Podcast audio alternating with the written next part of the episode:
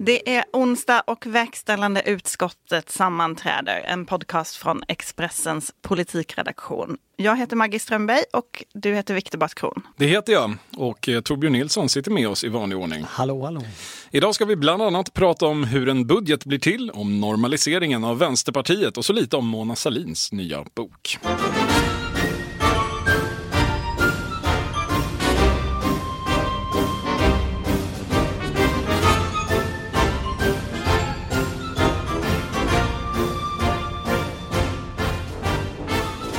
Vi befinner oss fortfarande i svallet av den utgiftstsunami som sköljde över Sverige i måndags när Magdalena Andersson presenterade höstbudgeten. Historisk, jättelik, eh, omfattande, välj själv. Det var eh, många superlativ som kom, eh, kom upp. Maggie och Torbjörn, ni har ju eh, följt den här processen kan man säga. Eh, vi ska säga själva resultatet är ganska genomtröskat vid det här laget, men, men mm. vi är lite nyfikna på hur det gick till. Ni har tagit reda på det.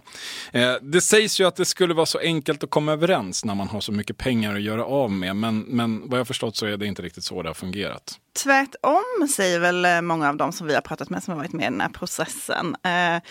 Eh, vi mötte en dag en eh, budgetförhandlare i Gamla stan som sa att eh, nu förstår jag varför eller nu förstår jag varför familjer som vinner 100 miljoner per lotto börjar bråka. Eller ja, hur nu att olyckan börjar föll. då. Just det. Um, och nu vann man 100 miljarder ja, på Coronalotto, eller och det, hur man nu ska uttrycka sig. Det första som hände då var ju att alla partier höjde sina bud. Och, men om vi har 100 miljarder då måste vi ju kunna satsa på detta också. Kan vi inte satsa 5 miljarder till och kan vi inte? Mm. Eh, men egentligen eh, var eh, enligt våra uppgifter Socialdemokraternas första bud till de andra på 80 miljarder. Så det var så, det, eller regeringens förlåt. För mm, det går ju till strax så, under. Freudiansk felsägning. ja, men det går ju till så att eh, Socialdemokraterna och Miljöpartiet förhandlar ju först. I, det är en väldigt lång process, de här budgetförhandlingarna. Mm. För först ska det förhandlas där. Sen ska de förhandla med Centerpartiet och Liberalerna. Eh, med de ekonomisk-politiska talespersonerna. Men eftersom de ekonomisk-politiska talespersonerna i Centerpartiet och Liberalerna har väldigt svagt mandat så måste allting sen också förhandlas på partiledarnivå. Så att det har tagit väldigt lång tid den här gången. Ja, eh, Annie Lööf sägs ha haft ett finger med i det mesta här. Eh, varför, varför får inte Emil Källström vara med och bestämma?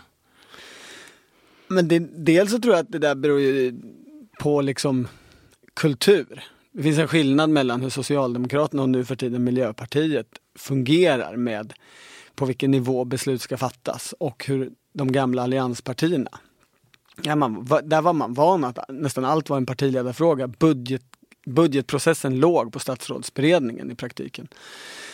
Eh, sen är det ju en personfråga och det säger ju liksom människor i alla partier, inklusive centerpartister att den här partiledaren, Annie Lööf, hon, hon vill vara extremt hands-on. Eh, hon kollar varje kommatecken själv. Och det, ja, det, är en, det är en ledarstil liksom. En del skulle kalla det ett, ett extremt kontrollbehov, andra säger att det är liksom en extrema arbetsinsats. Alltså det har ju funnits en, i, i liksom beskrivningen av politiken under det senaste halvåret egentligen så har det återkommit en analys som är att den coronakrisen har svetsat samman gänget. Att det här har eh, de här ja, ekonomiska talespersonerna, kanske till och med partiledarna, att det har blivit att nu har vi en gemensam utmaning, de har kommit närmare varandra. Eh, stämmer det verkligen? Så där säger ju, eh, det hör man ju fortfarande en del, eh, framförallt från regeringspartierna. Och eh, Magdalena Andersson har ju flera gånger den här veckan sagt att partierna har ju liksom lagt sina egna intressen åt sidan och satt sig ner och haft Sveriges bästa för ögonen när de har gjort den här budgeten. Och ändå har den resulterat i att alla har fått sina hjärtefrågor och vallöften. Så det är ju en, en lite intressant Med en nolla syn. efter kanske vi ska säga. Men nej, men jag tror att det var så till en början, det säger de allra flesta. Till en början, liksom, eh, när man tog de här extra ändringsbudgetarna oerhört snabbt eh, och fick dem genom riksdagen och, och eh, man gjorde saker liksom, som vanligtvis kanske hade tagit år på bara några dagar. Men nu pratar vi om i slutet av mars, början av april. Eh, jag skulle säga mitten av mars kanske redan. Alltså när man slopade karensdagen, när man gjorde de här första grejerna. Eh, att då var det en sån känsla och att man hade plötsligt ett liksom, tydligt gemensamt eh, syfte och mål med det här samarbetet. Men ganska snabbt sen gick ju politiken över till att handla om mer klassiska höger-vänster-frågor. Hur ser man på företag? Hur mycket stöd ska de ha? Eh, och då hände någonting annat. Ja, alltså jag tänker att Ja, men det finns ju olika historieskildringar av det här. Där liksom samarbetspartierna vill betona problemen i lite högre utsträckning. Så är, är det liksom deras spinn eh, som, som liksom vi för vidare här? Det är en bra fråga tänker jag att ställa sig. Ja, du, Men- Jag kan ställa den. Är det samarbetspartiernas spinn som ni för vidare? nej, svaret är nej. Ah, vad Nej, men tittar man på den här processen, hur den har varit, så tycker jag att den är så talande i sig, när man liksom följer den. Alltså det som händer är ju att de toppar sina bud när de får massa pengar. Då höjer alla sina bud och det som händer då är ju att, som Maggie var inne på, höger-vänster-konflikten blir ju förstärkt. Eftersom alla höjer sina hjärtesaker så blir det ju ett större problem. Och Det som till slut eh, var den stora knäckfrågan i förhandlingarna som gjorde att eh, det drog ut mycket på tiden och att de satt och förhandlade liksom, på nätterna på slutet. Det var ju just ett jobbskatteavdrag som ställdes mot en förlängd höjd a-kassa. Och det är ju två ganska liksom, klassiska saker i varsin ända. Tänkte, Ja. det, känns som en, det känns som en, som en valrörelse man växte upp med nästan. Ja men och då tydliggörs ju liksom eh, svårigheten att hitta ett gemensamt projekt i det här samarbetet. Och därtill när liksom, ja budgetprocesser är alltid bråkiga och stökiga men ah, om man har så här mycket pengar och ändå lyckas få så här mycket stök och man gick över deadline om och om igen och, och liksom det är ju ingenting som glider enkelt i det här samarbetet. Snarare så är det ju liksom att man söker problem. Alltså så här, Centerpartiet vill också hissa eh, debatten till, eh, eller förhandlingen till partiledarnivå för att de har kommit på att de får igenom mycket mer hos Stefan Löfven än hos Magdalena Andersson. Och Liberalerna framstår det ju som i alla fall liksom väljer en skattesänkningsmodell. Det de kallar Jobbskatteavdrag, jobbskatteavdrag, som Socialdemokraterna inte vill kalla jobbskatteavdrag. Eh, för, som är den mest svåra att få igenom hos den här uppsättningen socialdemokrater. Det är den som är absolut mest omöjlig. Det hade nästan varit enklare att liksom sänka eh, brytpunkten för statlig skatt, alltså för höginkomsttagare. För det, den hade man... Höja brytpunkten. Ja, höja, förlåt. Men, men den hade man ändå liksom enats om att remittera. Men de väljer ändå inte den, utan de väljer den som är mest problem liksom, för samarbetet. När jag, när jag beskrivit det här som att eh, om att Centerpartisterna är ändå här i samarbetet för att spela boll medan Liberalerna söker sig till straffområdet och hoppas få en knuff så att de kan lägga sig ner. Ja, men det intrycket får man när man följer den här processen. Och det är väl kanske precis så det ligger till. Liberalerna består ju av ett knippe människor som inte vill ha det här samarbetet egentligen, men som hela tiden misslyckas med att bli uteslutna. Ja, frågan är, tycker jag, eh, när man tittar närmare på det här, om Liberalerna verkligen vill bli eh, uteslutna slash hoppa av det här samarbetet eller om de bara vill ge det intrycket. Eh, jag tror att det är många journalister som eh, under det här året har blivit uppringda av liberaler som eh, säger att nu är allt för jävligt, det har aldrig varit värre, nu är det snart över.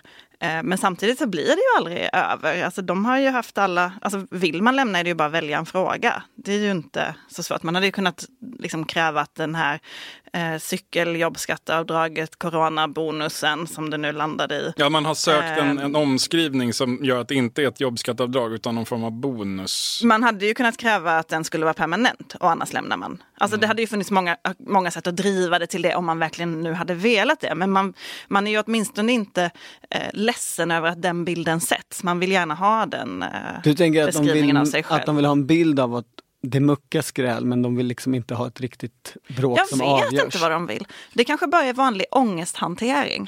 Det är väl ett, det är väl ett utsökt folkpartistiskt sätt att hantera saker. Man kan inte bestämma sig hur man ska göra, alltså gör man båda sakerna samtidigt. Och kanske löser man också sin egen uppslitande regeringsfråga på lång sikt genom att göra sig så komplett omöjlig i båda läger att varken moderater eller socialdemokrater i framtiden kommer att vilja samarbeta med Liberalerna. Då slipper de ju välja. Något sånt kanske. Ehm, det förekommer också lite delade meningar om huruvida Magdalena Anderssons humör är ett problem här. Det, det här, är, det här är, gör mig lite förbryllad. Kan Ja, nej men... ehm, det, det säger ju en del eh, i de här förhandlingarna eh, och eh, har sagt ända sedan januariavtalet förhandlades att Magdalena Anderssons, eh, hon, hon låser sig väldigt snabbt, hon blir sur, hon liksom är långsint. Eh, och så där pratar en del även i hennes eget parti eh, om henne, att hon har liksom den personlighetstypen. Hon kan också ofta, det såg man ju på pressträffen när hon presenterade budgeten i, i måndags, att hon eh, läxade upp journalisterna och sa nu får ni nog gå hem och skriva om alla ni som har sagt att Socialdemokraterna... Uppfriskande. Eh, och vissa gillar det där och andra gillar inte det där. Eh, så är det ju. Det, det är roligt för att när, när hon blev från början ekonomisk politisk talesperson när Socialdemokraterna var i opposition, då beskrevs ju det där i alla personporträtt med ordet kantig. Som jag minns det i alla fall. Alltså, hur är Magdalena Andersson? Så, så ringde man folk och så svarade de, "Ja, hon kan vara, vad ska vi säga, mm, lite kantig. och, och nu har det så att säga, det, det, det, det är ju en eufemism för det som beskrivs nu. Eh, Men finns det en finansminister som inte har varit kantig, slash sur, slash hållit hårt i pengarna? Alltså, det, Det ingen det som har varit ingår ju i rollen också. Ja, all, alla finansministrar som har varit uppskattade är ju brutala tölpar. Historiskt.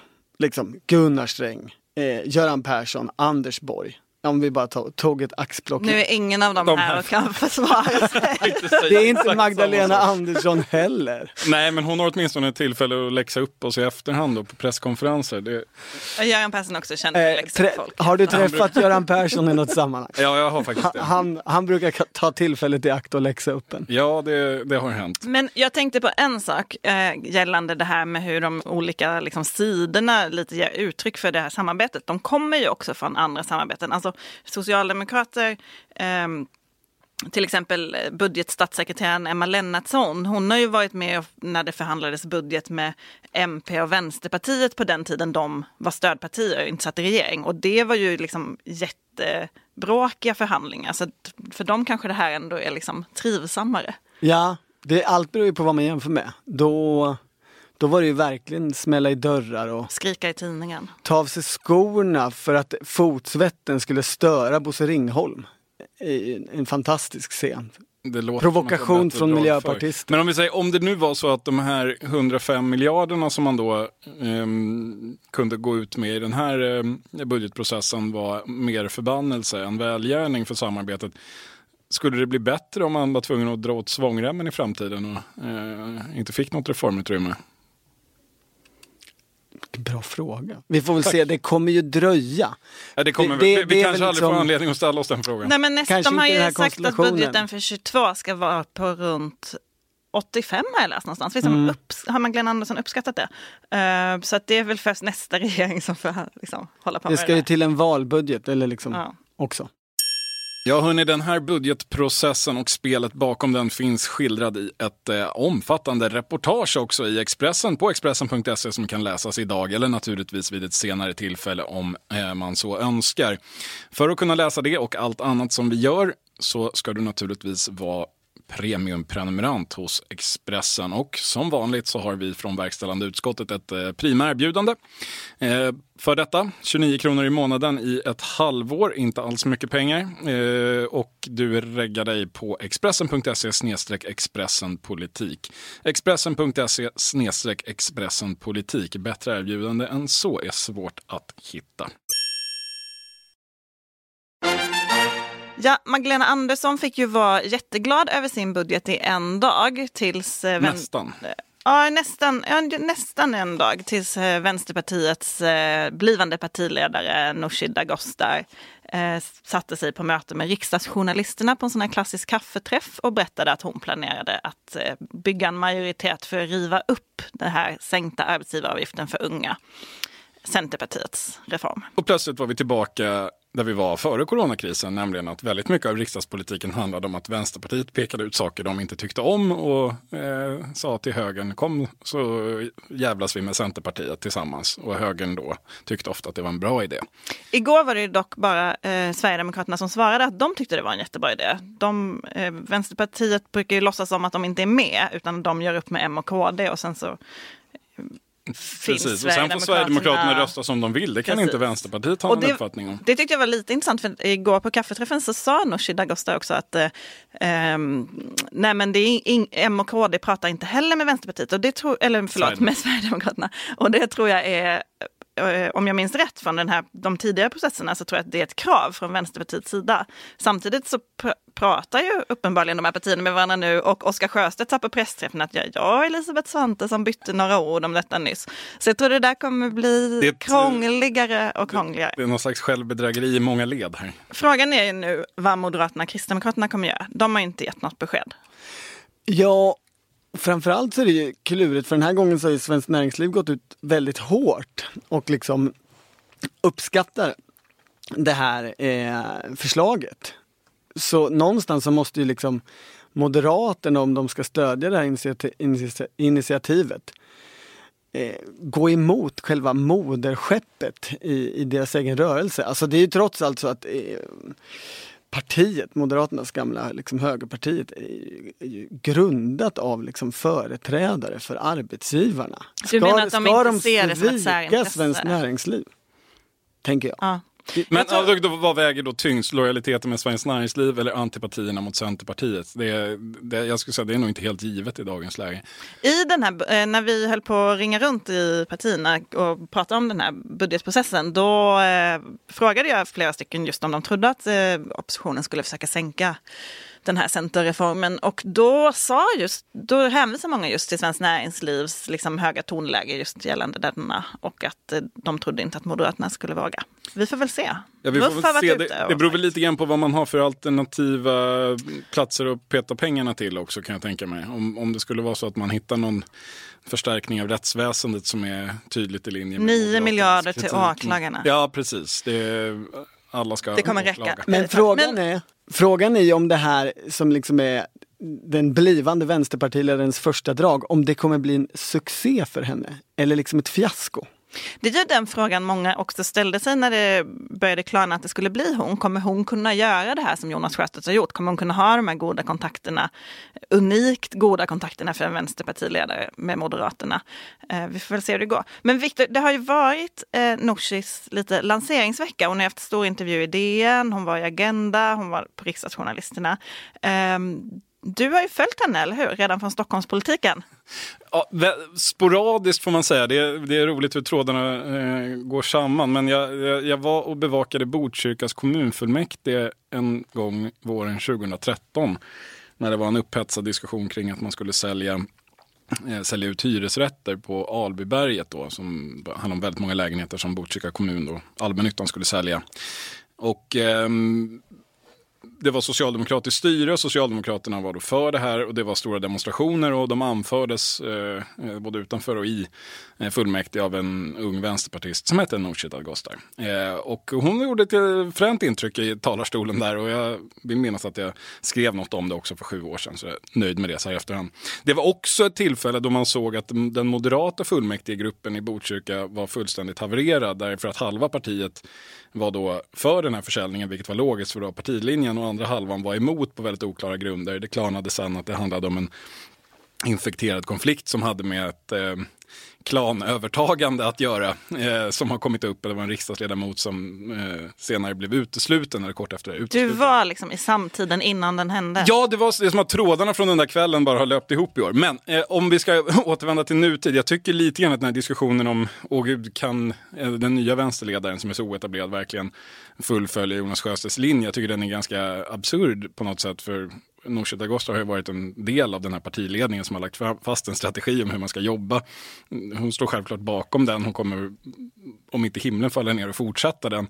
Det är ju snarare tror jag så att för varje föryngringsarbete eller för, för varje generationsskifte i Vänsterpartiet så kommer ju partiet normaliseras allt mer. Och det normala för ett parti som Vänsterpartiet är ju inte att vara en dörrmatta till eh, socialdemokratisk och centerpartistisk politik i det här läget. Det är ju att kräva inflytande. Det konstiga är att man inte gjorde det. Och jag är helt övertygad om att eh, nästa generation vänsterpartister är ännu mindre präglad av historien av gamla kommunistpartiet som lyfte på hatten åt en 45 procent i socialdemokrati som, som ändå styrde landet i något sånär åt rätt håll enligt dem. Så ser det ju inte ut nu. Vänsterpartiet, ska, ska någon ha någon anledning att rösta på Vänsterpartiet så måste de driva politik och det är jag helt övertygad om att hon är minst lika inne på den linjen som Jonas Sjöstedt har varit. Så... Jag tycker det ska bli jättespännande att följa henne. Jag tyckte man såg ett, eh, både hos riksdagsjournalisterna och i Agenda ett, ett liksom tilltal som inte har riktigt funnits i svensk politik på länge. Ett sätt att liksom ja, men ett språk och ett, ett sätt att prata som eh, jag tror kan liksom, tilltala andra väljare än vad Vänsterpartiet kanske Det kan nog vara en del som får en liten överraskning. Jag tror det kanske är så att man får en viss bild av att när man hör att en, en yngre kvinna med utomeuropeisk bakgrund tar över Vänsterpartiet så förväntar man sig någonting och så får man någon som pratar om klassklyftor på göteborgska. Det, det, det, det, någon, finns en effekt där. Alltså hon, hon har ett ganska ja, icke-politikeraktigt tilltal. Ska jag säga. Om jag tror att det är det du menar.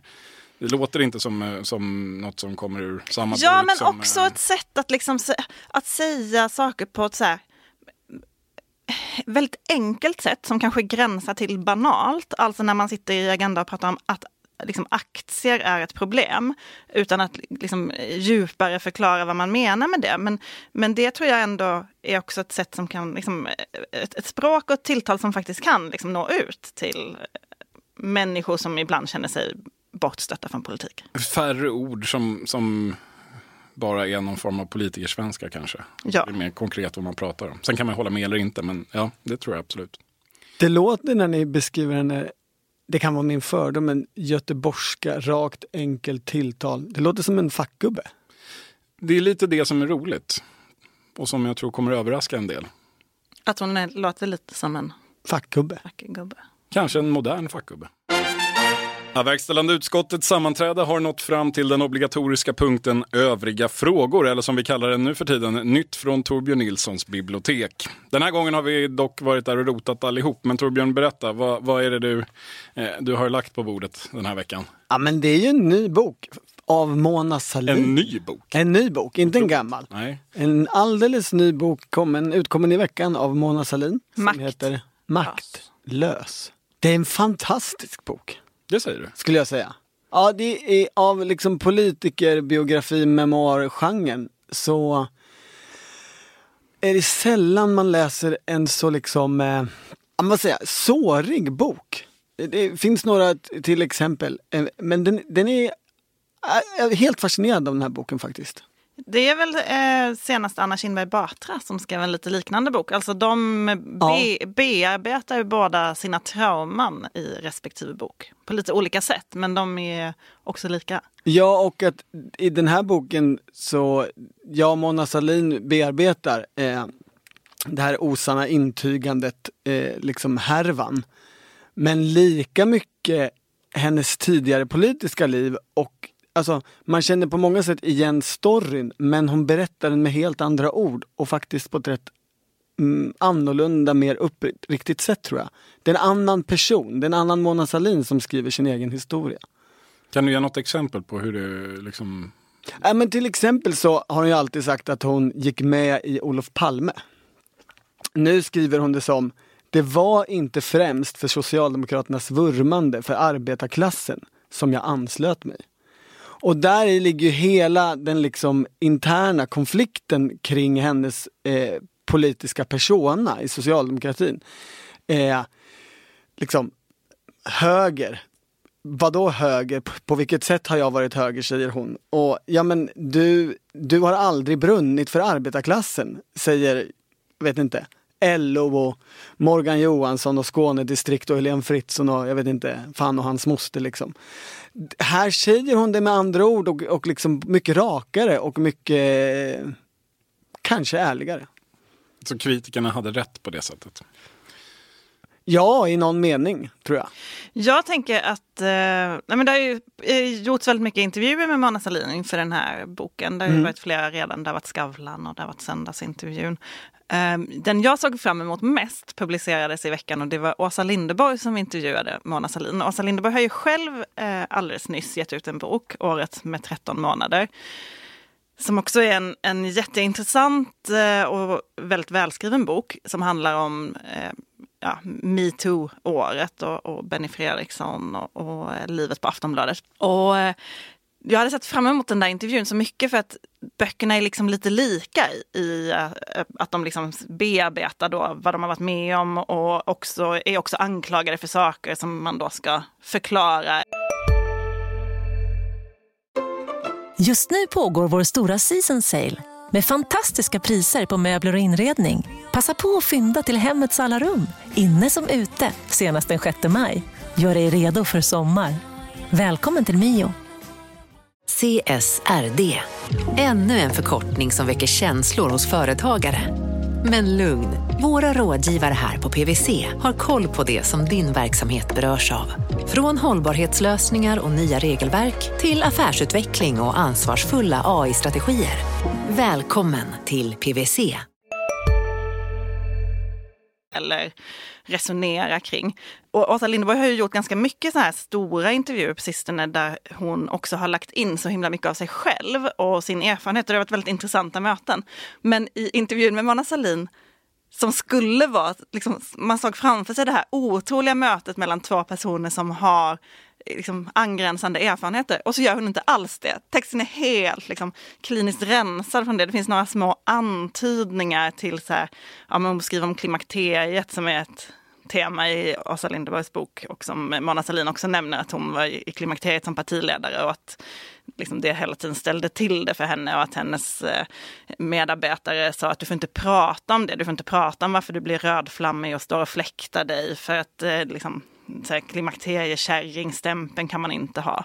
Vilket istället gjorde att hon bara såg nervös ut eller såg ut som att hon typ ljög. Eh, men inget av det får man i den där intervjun det är så synd. Jag, Du är så liksom- besviken på Åsa Linderborg, det är det du försöker säga. det, är- det är så hårt, jag vill inte säga det. Men jag tänker mig att, att jag Du är skulle inte vilja... besviken, du är arg. Nej, men jag tänker mig att, att jag hoppas att det här mötet kan ske igen. Kanske på någon bokmässa eller någonting och att, och att man kan få mer av det då. Ja. Det, så skulle jag vilja eh, formulera det. Men i, i, om man jämför med Anna Kinberg Batras bok till exempel. De, de skriv, liksom skildrar ju båda väldigt mycket så här, ensamheten och isoleringen och skammen. Och då är ju Anna Kinberg Batra ju egentligen inte liksom, gjort något mer än att blivit avsatt. Alltså det är ändå lite skillnad i historierna. Ja. Men eh, de beskriver ju också väldigt tydligt tycker jag, som jag tyck, tycker också är intressant i båda böckerna, hur det är att vara partiledare, kanske framförallt som kvinna. Eh, att man hela tiden att folk hela tiden säger till en att man ska ändra på sig. Eh, eller att man måste vara lite härligare eller lite mer avslappnad. Eller eh, Anna Kinberg bara tar en jättefin eh, scen i sin bok som handlar om det när hon är på Pride och är så här, jag måste vara avspänd men också beredd på journalisterna. Och sen så säger mätningarna att jag ska göra det här. Och att hon liksom bara så här, typ ramlar omkull i allt detta. Och Salin som egentligen har byggt hela sin karriär på att stå upp mot alla och vara jättekaxig och inte följa några regler. Hon blir till slut likadan som partiledare. Det var Ja, lite det här- som Annie Lööf också råkade ut för i början av sin... Och väldigt mycket av boken är ju att hon skildrar eh, sig svag. Alltså hur hon faller igenom. Hur hon liksom... Ja men det är otroligt starka scener liksom eh, av, av att hon bara går under mänskligt, isolerar sig, eh, kan inte gå ut, kan inte gå ut, klarar inte av att gå ut med soporna. Alltså, hon, hon försvinner liksom. Eh, så på det sättet är det i den här skildringen av liksom osant intygande skandalen så, eh, så är det en väldigt liksom ja men gripande. Och jag förstår att en del av de här intervjuerna handlat så mycket om det men det är ju inte det mest intressanta i den här boken egentligen, tycker jag. Vad tycker du är mest intressant? Politiken. Alltså det här är ju en berättelse om att hon gör slut med sitt parti. Hon har, varit, hon har haft alla positioner man kan ha i det här partiet. Hon är född i det. Hon, hon säger själv att hon är adel. Jag är lika mycket adel som Carl Bildt, fast partiadel. Lika privilegierad.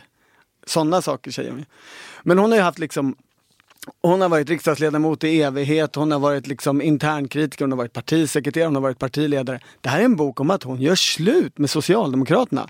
Eller, vilket ju är hennes liksom ja, det hon bollar som skräck eller liksom insikt av verkligheten. Socialdemokraterna gör slut med mig.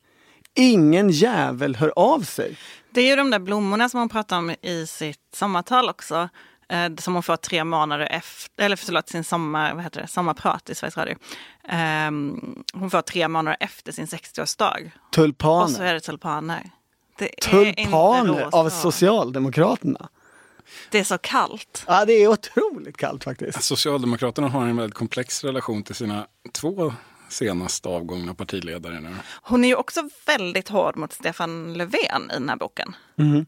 På ett lite subtilt eh, sätt kanske, men ändå. Alltså hon, hon beskriver att hon ville utse honom till socialminister i sin regering om hon hade, väl, om hon hade blivit statsminister 2010.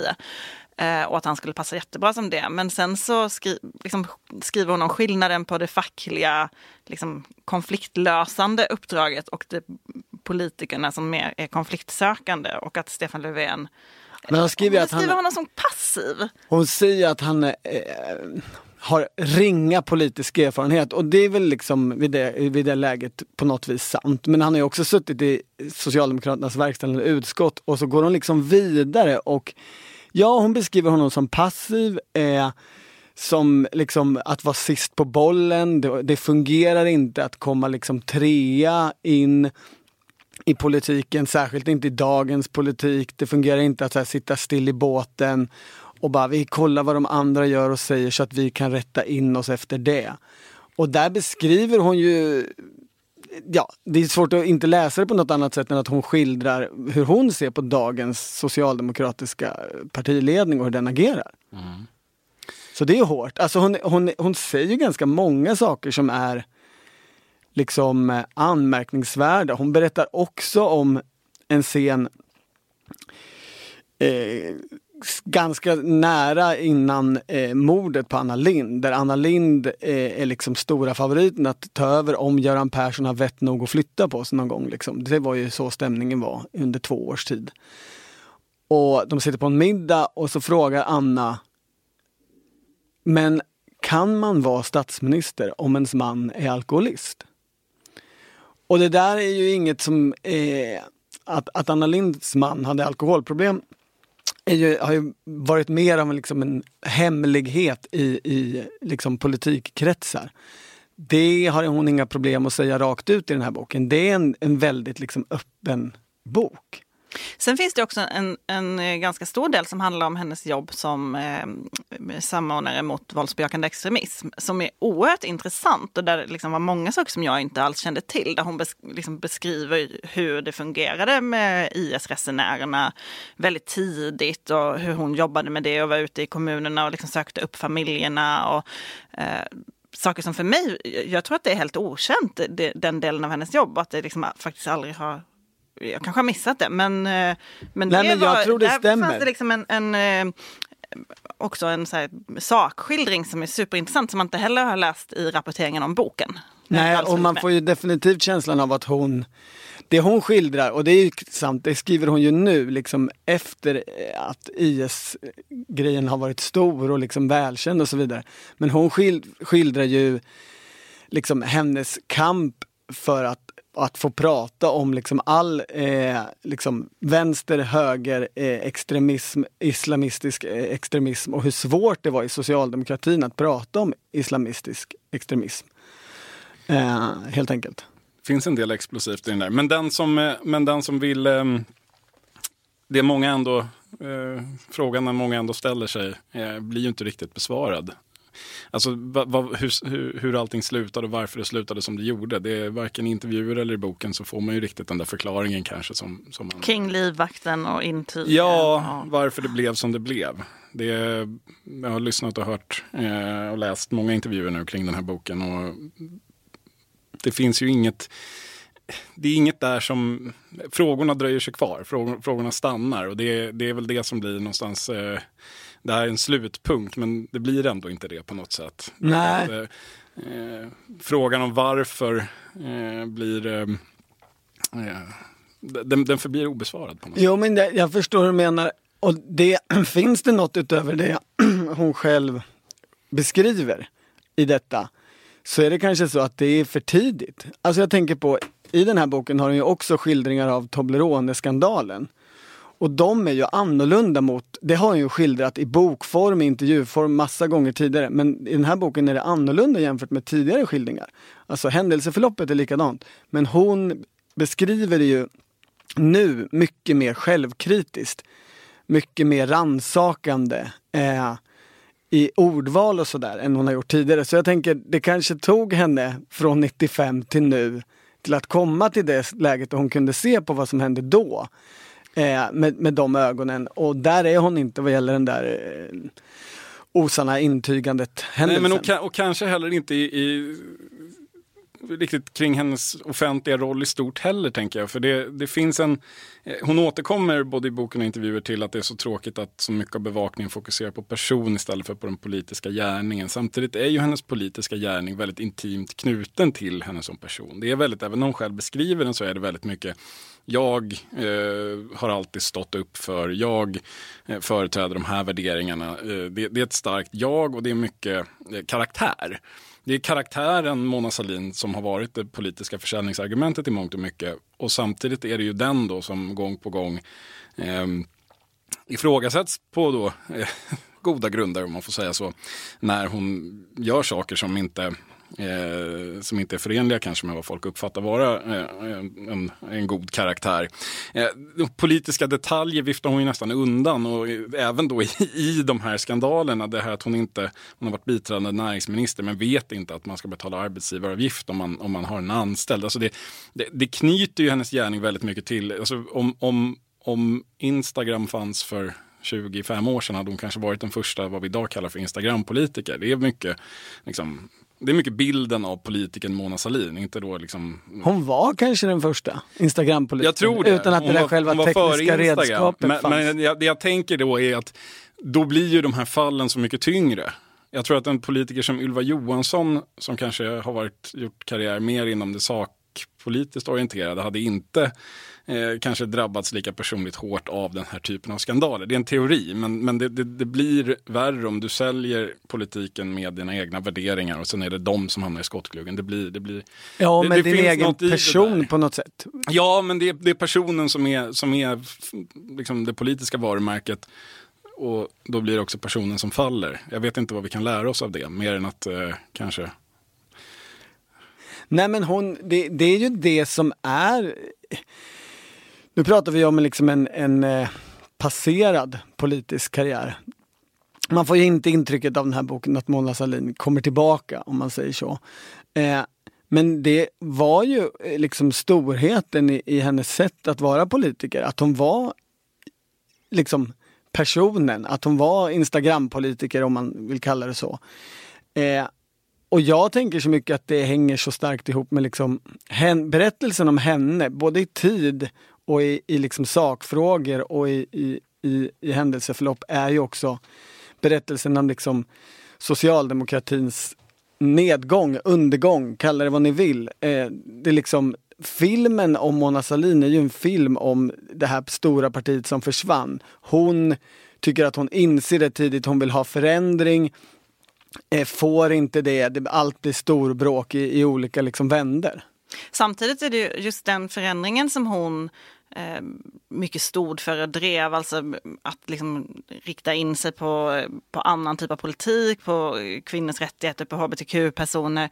Eh, mycket av det är ju det som idag kritiseras, att det var fel väg att gå. Att ja. då man tappade arbetarväljarna, man borde liksom inte ägnat sig så mycket åt antirasismen och, och saker som liksom Mona Sahlin verkligen personifierade och absolut är jättestolt över fortfarande. Hon skriver också om eh, det är kritik hon har kommit med förr, att hon tycker att politiken idag är alldeles för mätningsinriktad och att då tar hon just eh, samkönad adoption som exempel, att där var Eh, där gick liksom politiken före och vände opinionen och, och, sa att väljarna har fel, vi, opinionen har fel, vi behöver göra på ett annat sätt och att hon, hon sörjer att politiken inte fungerar på, på det sättet idag.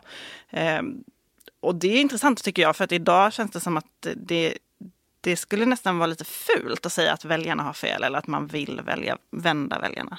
Eller? Ja, ja, men det sätt, ja, det tror jag. Alltså, det är ju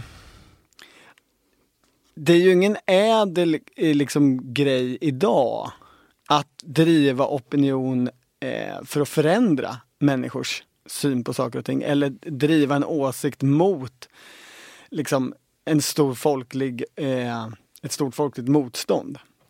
Utan eh, liksom, särskilt liksom sen Reinfeldt-åren och socialdemokratins liksom, eh, vad ska jag säga, eh, extrema upphängighet, eh, otroliga intresse av att mäta sig till vad folk tycker.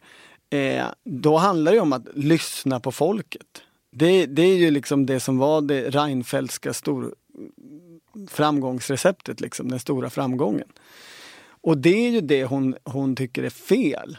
Eh, hon tycker att man ska liksom vara modig eh, och skita i vad folk tycker. Tycker man själv en sak ska man driva det tills man har övertygat folk om att det är det rätta. Men det där handlar, liksom förändringen i synen på det handlar ju kanske dels om Nya Moderaterna som du säger, men också om migrationsfrågan, Sverigedemokraternas intåg i, i riksdagen eh, och liksom den starka bild som finns idag av att med, liksom, opinionen ville någonting annat med migrationen. Politikerna slogs mot opinionen i många år och ja. nu har man Ja, men och det, man att det var fel. På det sättet är det så intressant. Boken börjar ju liksom med att hon träffar Ingvar Carlsson. Alltså det, det enda riktiga helgonet som finns levande i socialdemokratin. Eh, och det är precis efter att hon har slutat som partiledare. Och då handlar ju hennes berättelse så mycket om att jag fick inte förnya partiet och partiet förstår inte att hänga med i samtiden. Och så tänker man, om hon hade fått fortsätta, hur hade liksom den beskrivningen sett ut 2015? Alltså san sanningen är ju att den samtid som Mona Sahlin ville att partiet skulle fånga, den gick ju upp i rök bara något år senare, eller gjorde kanske i samma stund som Sverigedemokraterna kom in i riksdagen 2010. Eller gjorde det för att Mona Sahlin, den sista politiker som försökte vända opinionen, Försvann. slutade. Ja, det var snällt sagt. Det kan vi fortsätta sant. tvista om en annan gång. Jag tror vi behöver gå vidare här. Inför förra veckans avsnitt så utlyste vi allmän motionstid och bad er lyssnare skicka in era frågor till programmet. Och det gjorde ni i parti minut under en eftermiddag. Det blev många över. Jag tänkte vi skulle beta av några till idag. Alltså från förra veckans skörd. Maggie, du har dessutom lovat att svara på alla, så det ser vi fram emot. Jonas Grafström han skriver, vad händer med Almedalen och husfördelningen i riksdagen om två partier åker ur? Det var ja, en spännande alltså, fråga. Eh, Almedalen eh, ut, har ju utökats. Eh, den, var ju, den är åtta dagar nu, den var ju sju länge innan Sverigedemokraterna kom in. Mm. Eh, sen pågår det ju ett, eh, ett, eh, en diskussion mellan partierna och Region Gotland om hur Almedalsveckan ska se ut framöver. Precis, man har varit inne på ska... att packa ihop den på fyra dagar med två partier om dagen. Så då blir det ju ja. lite problematiskt kanske snarare om, om, om två skulle åka ur.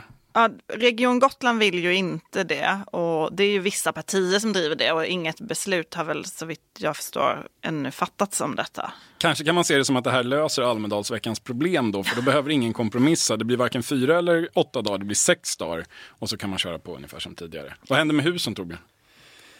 Jag kan svara på den också om inte du kan. Ja, jag har ju nämligen tänkt att jag ska inte svara för det var så kaxigt så att du skulle svara jag på. Okej, gör det nu. Nej, ja, nej men eh, efter varje riksdagsval så flyttar ju partierna om efter hur stora de är och vilka behov de har.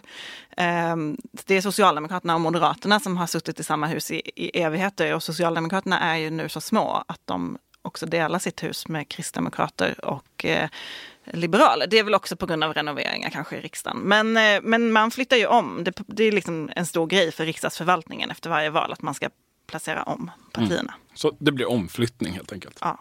Eh, en lyssnare som kallar sig själv för Medelmåttan skriver följande. När Vänsterpartiet väljer en kvinnlig partiledare kommer det finnas fler kvinnliga än manliga partiledare för riksdagspartierna. Är det första gången? Ja, det måste det väl vara. Och följdfrågan, och ökar det möjligheten att vi får en första kvinnlig statsminister 2022? Det gör det väl inte? Nu känns det mer som att jag är med i något slags quiz Ja, här bara för att jag har sagt att jag kan svara på alla Ja. frågor. Eh, nej, eftersom varken Socialdemokraterna eller Moderaterna har en kvinnlig statsminister om inte liksom, Nyamko Sabuni ska segla upp som det, eller Annie Lööf. Folkpartistiska minoritetsregeringar har vi i och för sig haft förr. Ola Ullsten på 11,8 procent 1978. Men, Men på 3,9 kommer det bli svårt. Ja, men 4,1 då är det möjligt. Nej, men eh, det finns väl den, den möjlighet för att få en kvinnlig statsminister som ligger närmst till hands är väl ändå om Socialdemokraterna kanske skulle göra ett partiledarskifte. Eh, Jag, tänk, jag tänkte... Till en kvinna då? Ja. Ja, ja, annars blir det Ja. svårt. jag, jag tänkte på det under Jag budgetdagen. började tänka så här, är det troligare att Ulf Kristersson genomgår en könskorrigering? Nej, men, nej, men jag tänkte faktiskt på det under budgetdagen här i måndags. Att det, det finns en, någon slags eh, jättelik elefant i den här svenska jämställdhetsdebatten. Att högst upp i den socialdemokratiska partiledningen så står en vit medelålders man i vägen för en eh, ganska uppenbart, kanske mer kvalificerad kvinna. Men det var en liten spaning sådär i måndags bara.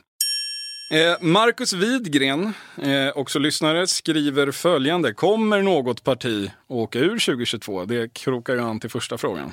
Um, alltså jag har fått den här frågan eh, så många gånger i olika poddar och jag brukar alltid svara ja för att jag tycker att det är roligare så. Men Mm, med. eh, jag har alltid haft fel och eh, jag tror att det liksom säkra svaret är att säga så här, det är väldigt sällan partier åker ur riksdagen. Det För det, brukar det, alltid det var hända, 1994 senast. Ja, det brukar alltid hända något med stöd, röster, taktik, röster, eh, valspurter. Så jag svarar nej.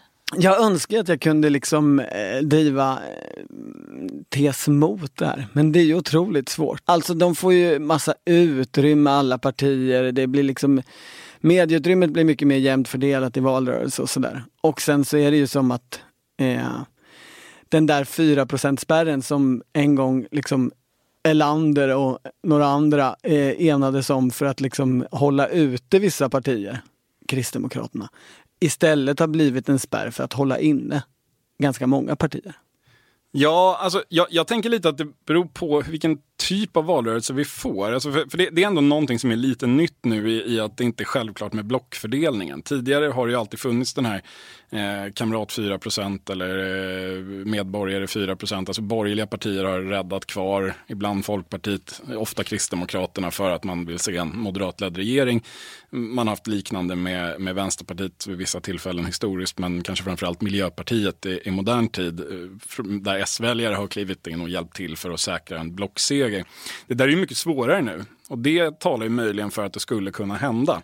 Att man tenderar kanske i nästa val att rösta mer på sitt preferensparti, det, det parti man faktiskt vill rösta på eftersom man ändå inte vet vart de tar vägen. Jo men så där har de, sa man också när, när liksom det fanns så här i fyrparti borgerliga alliansen. Att nu är det två partier som ligger dåligt till så nu måste moderatväljarna liksom rädda två partier, det kommer aldrig gå. Ja, men det, Nog fasen gick det. Alltså Det gjorde det ju. problemet är, om Och man tycker det är ett problem, ju- är ju själva systemet. Jag tänker också, eh, det är ju Liberalerna i sådana fall som, och de är, kan ju lätt få stödröster från Moderater skulle man kunna tänka sig, som ändå tänker, att, som lyssnar på Ulf Kristersson, som tänker sig en framtid ihop med. Fast om man inte är klar med det så tänker jag, alltså blir det inte blockröstning så är, är det ju, ehm, så, nej så här tänker jag, om det inte blir blockröstning då kanske det är Miljöpartiet som ligger värst till. Då kanske Liberalerna kan gynnas. Men blir det blockröstning, alltså att man tänker att folk går och tänker att att det blir väldigt mycket diskussion kring vem som tillhör vilket regeringsalternativ. Då vet alla att Miljöpartiet tillhör det socialdemokratiska och, och därför har de större potential att få stödröster. Medan eh, Liberalerna då är notoriskt opolitliga eh, och eh, därför kanske funkar lite frånstötande medan ehm, eller så får Liberalerna stödröster från båda blocken för att båda det kanske är det som är strategin.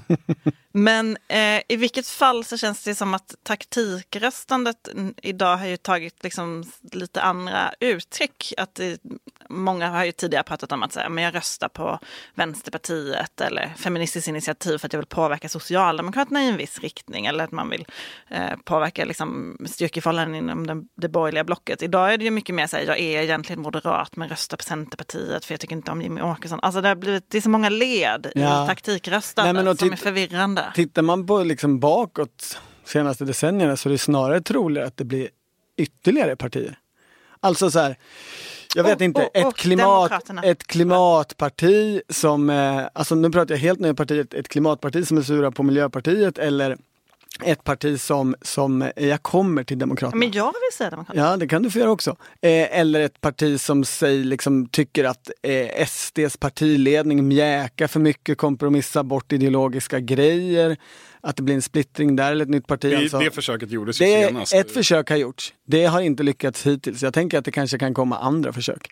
Och sen så har vi Demokraterna. Från Göteborg. Det här får bli det, det sista vi säger. i Eh, ja, men de har ju eh, sagt att de siktar på riksdagen och då på att få ett sånt här, eh, ni vet, lokalt mandat. Där man Ja. får ett, eh, ett Det här mandat. är alltså ett parti som eh, bildades inför förra kommunfullmäktigevalet i Göteborg. Och skakade om rejält. Och tog en rejäl kaka av eh, den stadens mandat då i kommunfullmäktige. Tror vi att de eh, kommer in alltså? Är det det vi slänger med här? Som, Ja. ett, som svar på Nio- en fråga som ingen har ställt. Nio partier, oerhört lång Almedalsvecka, kortare semester för alla. Knesset-liknande kaos i parlamentet.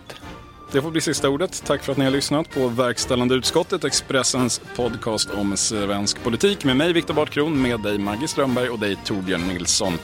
Vi är i helt vanlig ordning tillbaka nästa onsdag. Hörs igen då. Hej hej.